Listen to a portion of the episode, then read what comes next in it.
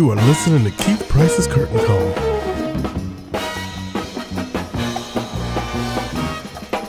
Welcome back, welcome back to another episode of Keith Price's Curtain Call. And, you know, we're in the middle of the Tony season right now, and everybody's buzz, buzz, buzz. What's going on with Dear Evan Hansen? Do you love Come From Away? What's your story? What's your take? What happened to poor Amelie? Closing.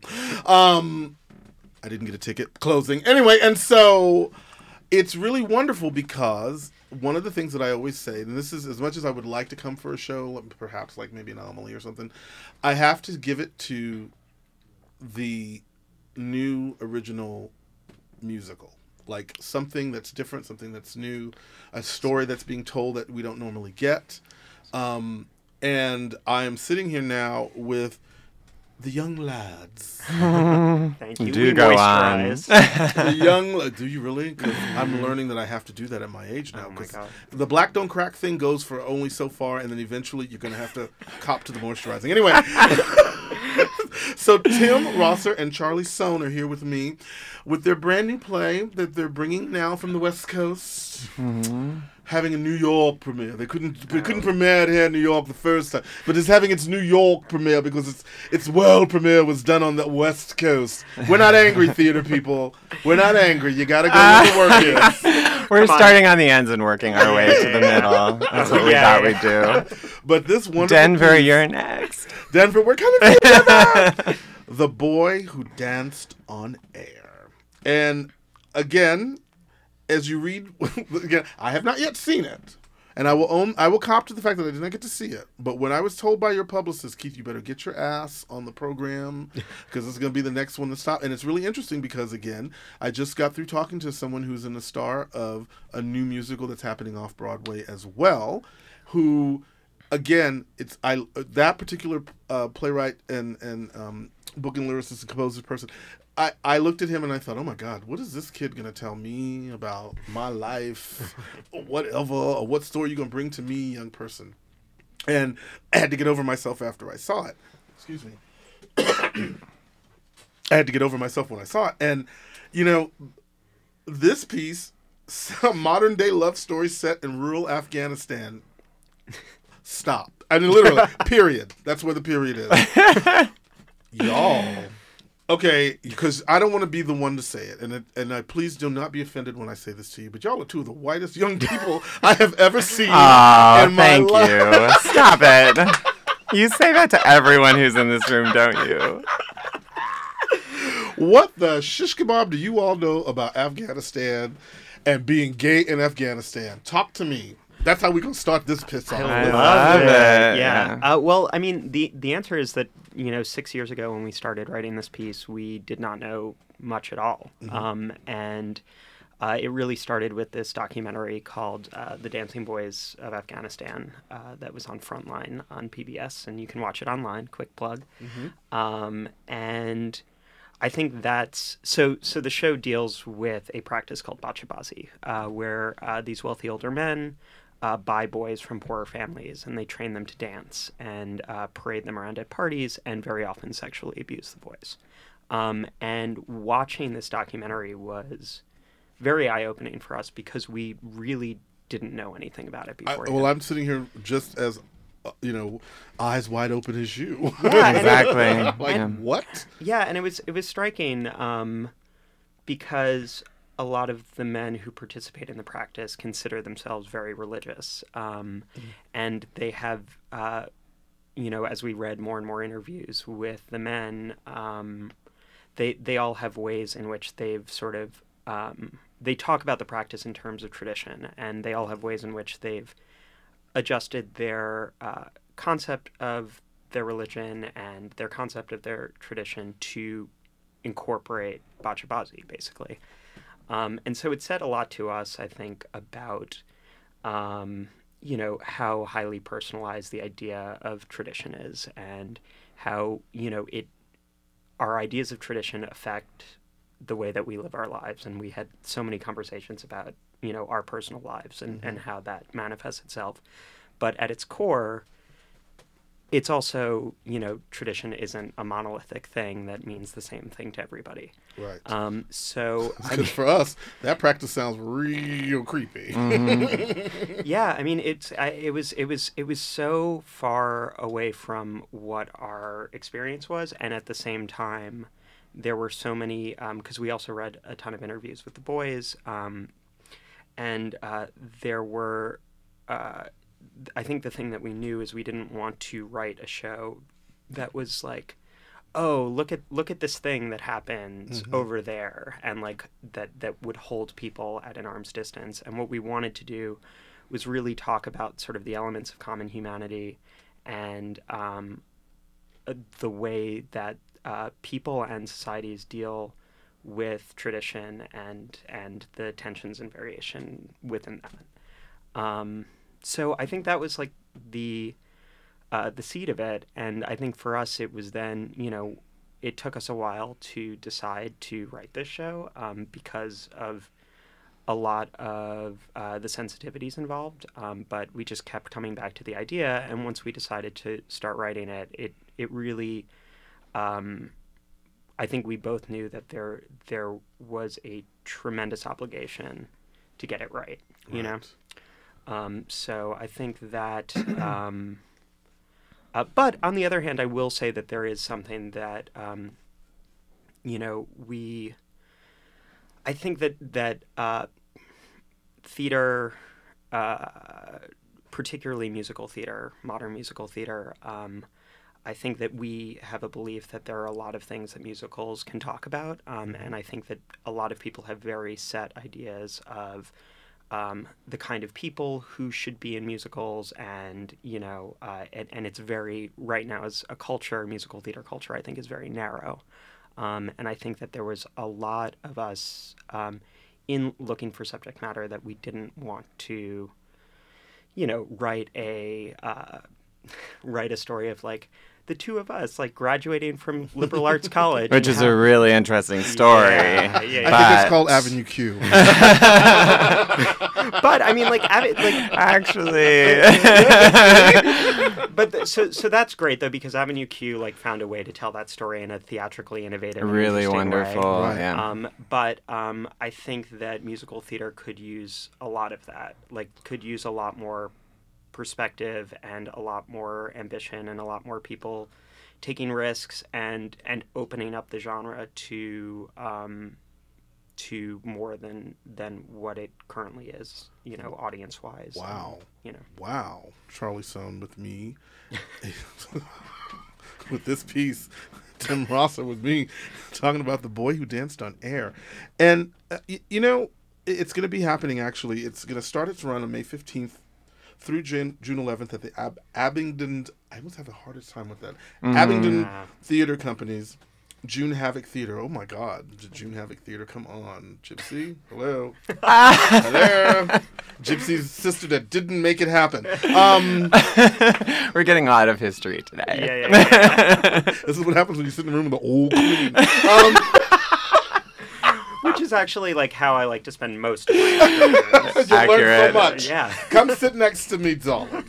Um, so again, now, so for you, Tim, you're bringing music into this. So, Yeah. So where do you draw your inspiration for the music for this piece? Because I mean, I'm I'm assuming. Again, and I have to cop to that because I, I always try to be as honest and upfront as I can. Is that I have not yet seen this and I have not previewed any of the music because I when I do sit down to see this, I'm going to sit down and be as fresh as I can with everything. Awesome. Um, but for you, where did you draw um, your musical energy into this piece? Like, where, where did you where where did you start? I should say. Good question. Uh, so I, I think just like Charlie was saying, when we initially talked about writing the piece, I was super hesitant. I think partially because I knew all of the work I would have to do, all the research, like just He's, straight like, up really research. You know, I'm super lazy. I have things to do. um, and uh, I, you know, I was, I was, I was really nervous because I didn't, I, I knew that the task ahead of a person writing a score for this story is monumental and i was starting at square one like i my background is classical music i played piano growing up what musical, you know, Yeah. musical theater composer, you know, stereotype. Um, and I uh, I grew up on musical theater. The Music Man was my first great love, you know. All right. Um, Meredith so Willson goes a long way. he sure does. It's you in the. Uh, um, uh, but yeah, so so I was I was I was really anxious about it. It was just going to be our second project. We'd just written a project uh, that was very very different from this one, and um, I was very hesitant to do it, and uh, I think I think the moment that I knew I really wanted to do it was when I could start to see it, and I started to see it because Charlie wrote this treatment. It was only a couple of pages long about what it would be, and he knew I was very hesitant, and he was like, "Take a look at this and actually read what the story would be." And I I was so moved by it. I I connected to it immediately, which was so I surprising was to me. say, how so? I know exactly. Like, search me. I think I realized. kept man. What? What? What? You know what? Let's Let me this. tell you about Pittsburgh. Um, no, I had a beautiful childhood. Um, Hi, mom. I'm sure she's listening. Um, I, I no, but uh, that's what was so surprising. I was like, how on earth am I reading a treatment and crying by the end of Act One? Like a treatment, it's just That's words, like that tell you what's going to happen. It's you know. And I, and I was like, this story is so powerful. I'm so scared I'm going to screw this up, but I have to try. Like I have to try to do it. And uh, and you know, so my starting point, obviously, what I did a ton of reading initially. I, I because I didn't even know the answers to simple questions like how does music play a role in the life of an Afghan person? You know, like Right. wh- where do they listen to music, and uh, what functions does it serve in their lives? What's on the Afghan top forty? Yeah, exactly. I need to get in there. Um, so there was a lot to find out about, and and it, before I could even start saying, "Oh, I connect a lot to this music," and um, uh, and and the the the music I really did connect the most with almost immediately was uh, folk music, uh, and I I.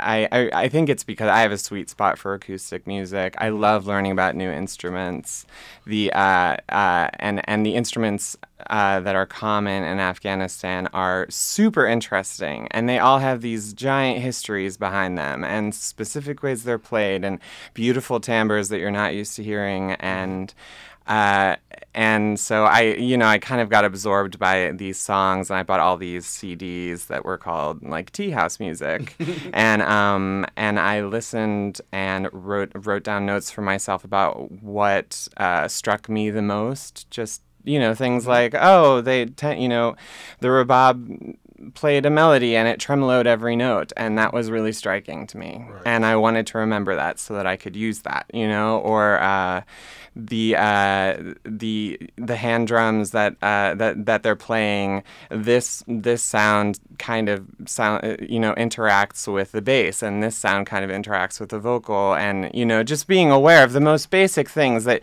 you I already knew about you know maybe a drum set like how a drum set works or I, I already understood you know s- to some degree how a violin works but I didn't know how a rebab worked and I didn't know you know how a frame drum worked and uh, and so I went you know on this whole journey and uh, my end goal was I wanted to be I wanted to tell this story really authentically and I really cared that people would hear it and say this isn't just some kid being like I know how, I know music listen to my music you know? Like have have like the boy who danced on air you know here you are with this this country this whole culture of stuff and you're just completely ignoring it and giving Ethel Merman Exactly. belting. How You know what I mean? embarrassing would that be? Yeah. I and I still have fear, you know, because I did I also was aware I needed to dramatize this story. I do have to use sounds and certain techniques that Mm-hmm. people are familiar with. So when when something terrifying is happening, they're not sitting there going, "Oh, what an interesting pretty thing that's how you know, they have to know this they is, have to get you a know. dun dun dun Well, maybe not That's quite. Yeah, that uh, is actually number 16C that you just sang.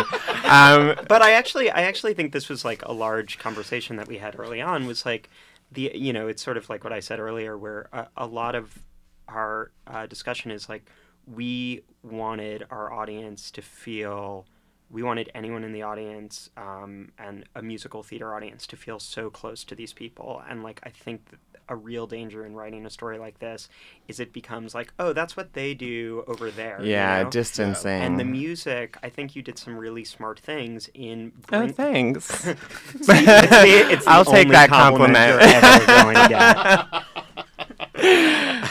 um, But I think, but I but I- right. The wish is to it, it's to uh, take people over that gap, grab their hands, and say, "There, you know, this is we are talking about a subject that m- you might not have ever heard of before, but this is something you can interact with and something that you should interact with." right. I'm, I'm, you know, and as, as I watch the two of you interact with each other, which I like, and um, then I think about this particular story that you're trying to tell, and I'm thinking about the differences that you guys bring to your individual personal differences that you bring to telling this particular type of story. Um, is there a fear that you're gonna um, bring too much of you into this storytelling for this particular type of story? Do you are you very cautious of that altogether? Um, I think uh, I I would say no. I mean, I think my fear was much more that I I kept the material or the characters um, outside of myself, particularly like the men, right? Because Yeah. that is you know I think a the easy thing to do, and b the thing that would be really wrong to do Right. would be to just sort of do this very like simple story where you villainize people or or, or you know whatever.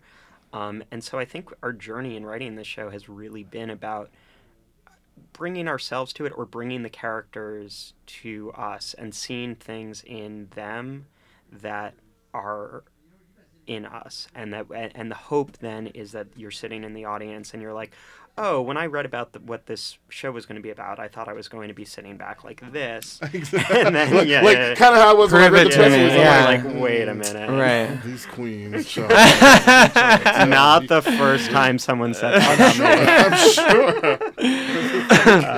I'm sure. But also, I mean, I think I think any musical. Well, I shouldn't speak for everyone, but as a mm-hmm. musical theater writer, there is always a fear that somebody will say, "Oh, what do you know about this person's experience? Why do you think you can write a song for?" You know, maybe an old woman to sing talking about something something that happened to her in her life. You you've never been through something like that, Doesn't you know. matter. And it's uh and and so so the scary uh, that's always a scary thing. I'm always terrified of that. And I, I will say in this case, like you know, obviously it's there is a another level of um, of care that needs to be taken, and part of that has always been about what voices are in the room, who are we talking to about this show, you know.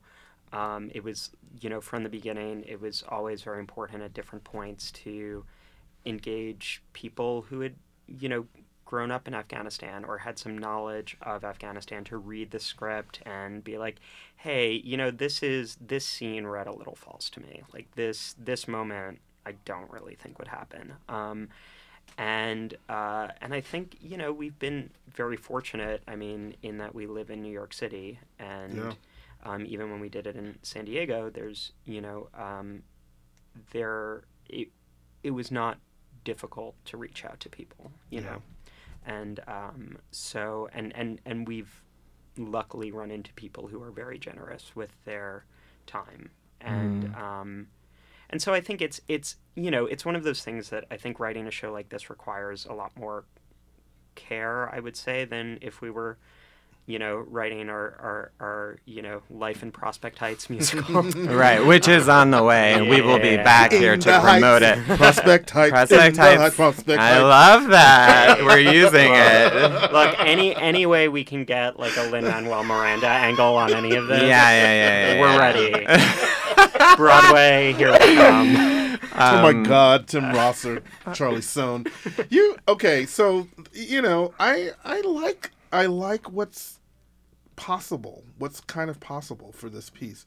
When you guys sat down to do this and you were getting ready to do your your run in San Diego, Yeah. what was the f- what was the biggest fear that you had the night that it opened?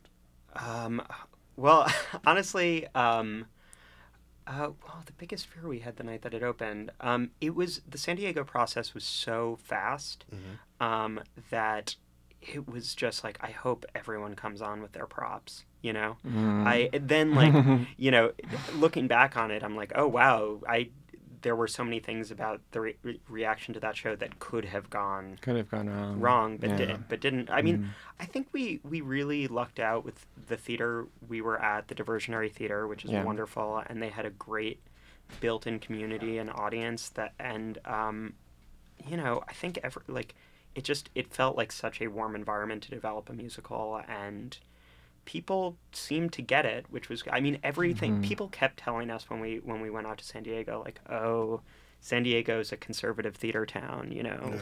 this this We show like all theater not to be quite so racy. yeah, and I will, and I will say, I will say there there was on which is fun because so the Diversionary Theater it has a, a long history of producing gay work. It's a gay theater. It's one of the oldest gay theaters in the country. Um, and one of the funniest things I thought was on our first preview, um, there was like an argument in the lobby where uh, where this guy was like to Oh my his God, you're telling the Yeah, story. yeah. He was like, Okay. I he was like he was like he was like I don't know why you took me to a gay show and like stormed out. And I was like of all the things. Yeah, I was like of all It's the like, things first in of this all, show. storming out is so gay. yeah, I was like, listen, He's diva. listening too. Yeah. Miss Thing, you better bring it back in here. You want some of this tonight? You better bring it back in here. He's like, Yeah, he's and like, that's I what didn't she realize. said, yeah, I mean, and that was funny. that was the beautiful thing. She stayed, but it w- it was very funny because, and I don't think we would it, like. I don't think this would ever be a common reaction to this Mm-hmm. show, but given all of the sensitive things that happen in the show, the fact that you know probably what he was responding negatively to was like a like chaste, beautiful kiss between two boys was like hilarious to us. like, Especially this costume. It's like, this, this guy twirling around in that little ensemble. it's look, we're gonna start some fashion trends with this. yeah, you just wait. You can judge us now. Honey, the boy who danced on air May 15th and June 11th at the Abingdon Abingdon It's gonna be on the tip of your tongue one It- of you these know, days. yeah. Yeah. Yeah, one wait. day I'll get it and I'll get it right. Yeah, Incor- incorporate it into your vocal warm-up. exactly. Abingdon Theatre Company. Oh, there it is. There it is. June Havoc Theater here in New York City. The boy who danced on air, and uh, you know how exciting though because you are um, you're taking on first of all the climate that we're in right now, just in general, Mm-hmm. for the arts is pretty touch and go, and then you realize that when you're telling stories that could be seen as somewhat dangerous or somewhat controversial in this period is very hard to manage. And then you think about the subject matter that you guys are doing, and then you're like, wow, you're asking a lot for people to take on in this post 9 11 year to look, you know, and the thing that I love is that what you're trying to do is to get a set of compassionate eyes on a situation that none of us, all three of us in this room, until you sat here and told me what this ultimately was, you know what I mean? I've the sheets, of, but like to sit and, and have three people that have absolutely no idea that something so, to my mind, kind of horrific, you know, in a culture that will castigate you for basically being openly gay, but has no problems with selling you to a fam, you know, having a family sell your young ch- young male child to some old geezer because he's got money, so he can dress him up and dance him Right, around the room, and then physically abuse him, Yeah. and you do that all under the guise of religion. Yeah, and I mean, I, You know? I yeah, yeah, and I, I, I will say just to because particularly because of the times we're in, and and and you know things are, Islamophobia is everywhere. I should um, just make it very clear that um, like, you know, obviously the Quran, this is not okay by the Quran. Um, this is like the vast majority of the mu- Muslim world. It, it, it looks down on this practice. Um, Right. And uh, and so I so I think that and that actually I mean that gets to a broader question, but that was a big part. You know, it's a small show. There's a cast of five people, Mm-hmm. and getting that information in there to the audience, you know, is just so like no one takes the wrong message. Yeah, because I was going to ask You you, know? like, for you guys specifically, what message is it that you want to try to um, yeah. get to people with this? I mean, I think I think for me, and um, I, I don't want to say too much that would give No. give away plot No. points, but I but I do think that there's um, at at its heart, um, I think it is a show about how um, individuals fit into larger culture and like and how you carve out space for yourself. Um, even uh, because because I think every you know society has a, a, a way things work, um, and individuals are always uh, in awkward fit for Right. the way things work, and everyone in this show grapples with that. Every like no you know, and it's it's something no one's that a perfect uh, fit. yeah, and that's and that's I mean that's our lived experience too. You know, it's like every culture. You know, like we love and you know i mean there are people in this country who call themselves biblical literalists Yeah. you're like you're not a biblical literalist like You're an have you read the bible You're just an idiot. Yeah, I'm yeah. sorry. I, did, I just speak out No? No, you're but- just an idiot when you do that. right but but it is but it is it's amazing because it's not it's also not cynical too it's sincerely held beliefs that that, that this is what that i am like fitting myself 100% into what the bible says and you know humanity is a lot messier and you know the texts themselves are messier. And i i, I think i think exploring that navigation will not i don't think this is i also don't think this is in you know anti-religious show either. I do think it um, there are and it's not an anti-tradition show. But but Um, it certainly shines a, a conversation. It, Yeah. leads, it forces some sort of conversation yes exactly. about religious practices and and cultural and practices. cultural practices and how they can clash and or you know one can one would be looked down upon in one area of town and not have an issue with it in the other area the of town. yeah Mhm. yeah You know? exactly. totally totally That's wild. That's wild. Oh. Yeah. Well, gosh, guys. you know, I mean, I feel like at some point in time, you're doing exactly what I wanted to see happen, which is I've been clamoring for like the last since I started doing this podcast a year ago. I have been into the you know I'm a musical theater queen and I live for it and I love me you know I still haven't seen the Hello Dolly revival. Hey guys, I know him. I still haven't seen, but you know when I, it was announced that it was coming back at that one point I thought oh yeah yeah Right. we got a Hello Dolly again and of course it's Bette Midler so you're gonna go with it and then You gotta Kate go. Baldwin shout out to Tony Award nominee Kate Baldwin Yes, Kate I Baldwin. Hi. Kate love Baldwin. and Gavin Creel Come Yes, on. Gavin Creel. Yeah. David Hyde Pierce he's delightful We're not on good. his side.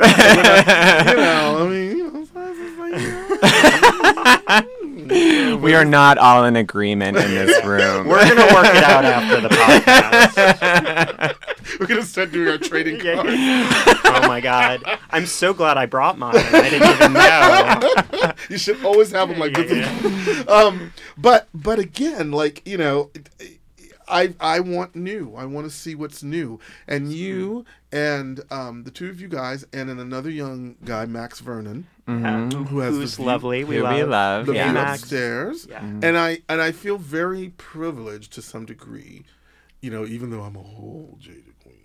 Um, I'm I feel very privileged to talk to you and to have had a chance to talk to like Max Vernon because it gives me a much better perspective and a better sense of hope that there's going to be fun conversations about gay people in different formats and in different ways. Like you know you know, his piece is a little bit more historical slash you know bringing the future and the present together. And you mm-hmm. guys are talking about something that has been hidden within a culture that we've deemed to be so anti-gay anti-whatever. And then to see that there's you know seeing this piece of, of energy going on within that culture. It's sort of like well come on now. What's what's going to be next to come uncovered? And you guys are bringing that forward and i love that. Awesome. Yeah i mean that i love that. Thanks. Good, yeah, good, I think that that was that's actually like reminds me of another like that that impulse of, of watching this practice and be like and realizing that particularly at the you know like the war in Afghanistan was in was was still in in, No, Mm-hmm. in the still a mess. headlines when It's we still a yeah and it's still still a mess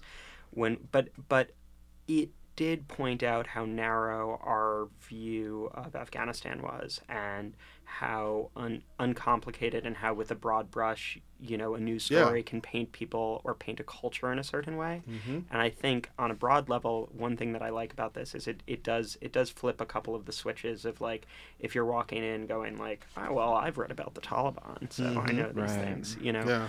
um, uh, I- think it's it's it's worthwhile to see as many different angles on on a thing As you as possibly possible. can. Yeah. That's fantastic. Oh my God. Well, y'all, honey.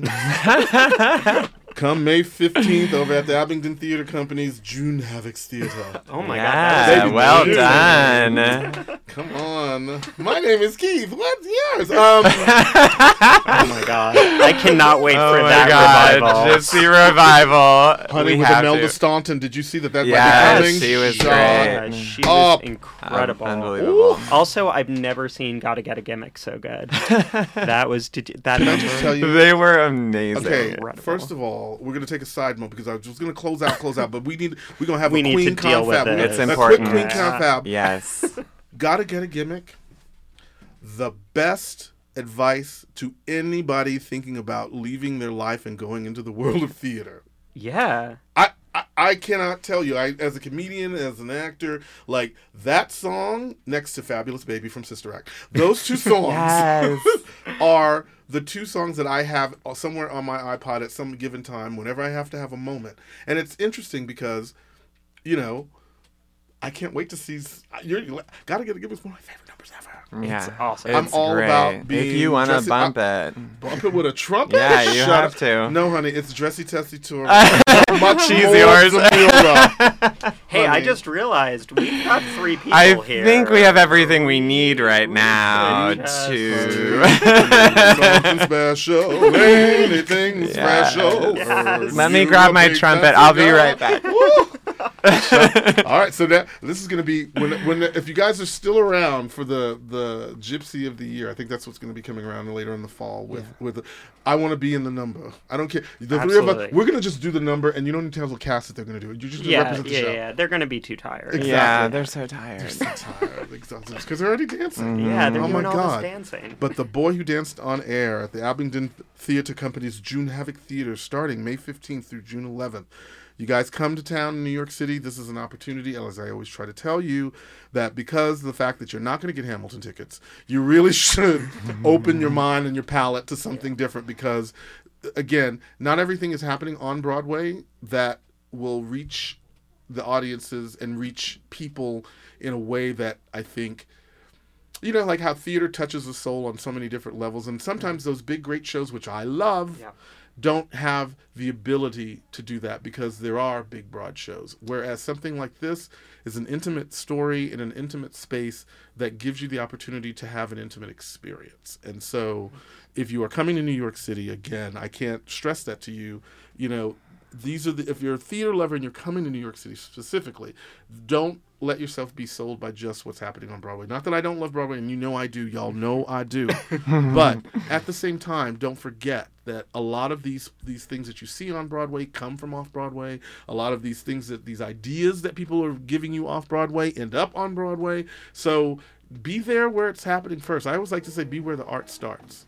You know, so you know, ku- kudos, guys. Tim Rosser and Charlie Sohne, thank you so much for Thank you. This was awesome. And we fun. will be back. For more podcasts, go to Keith Price's Curtain Call on iTunes, SoundCloud, Mixcloud, and Google Play.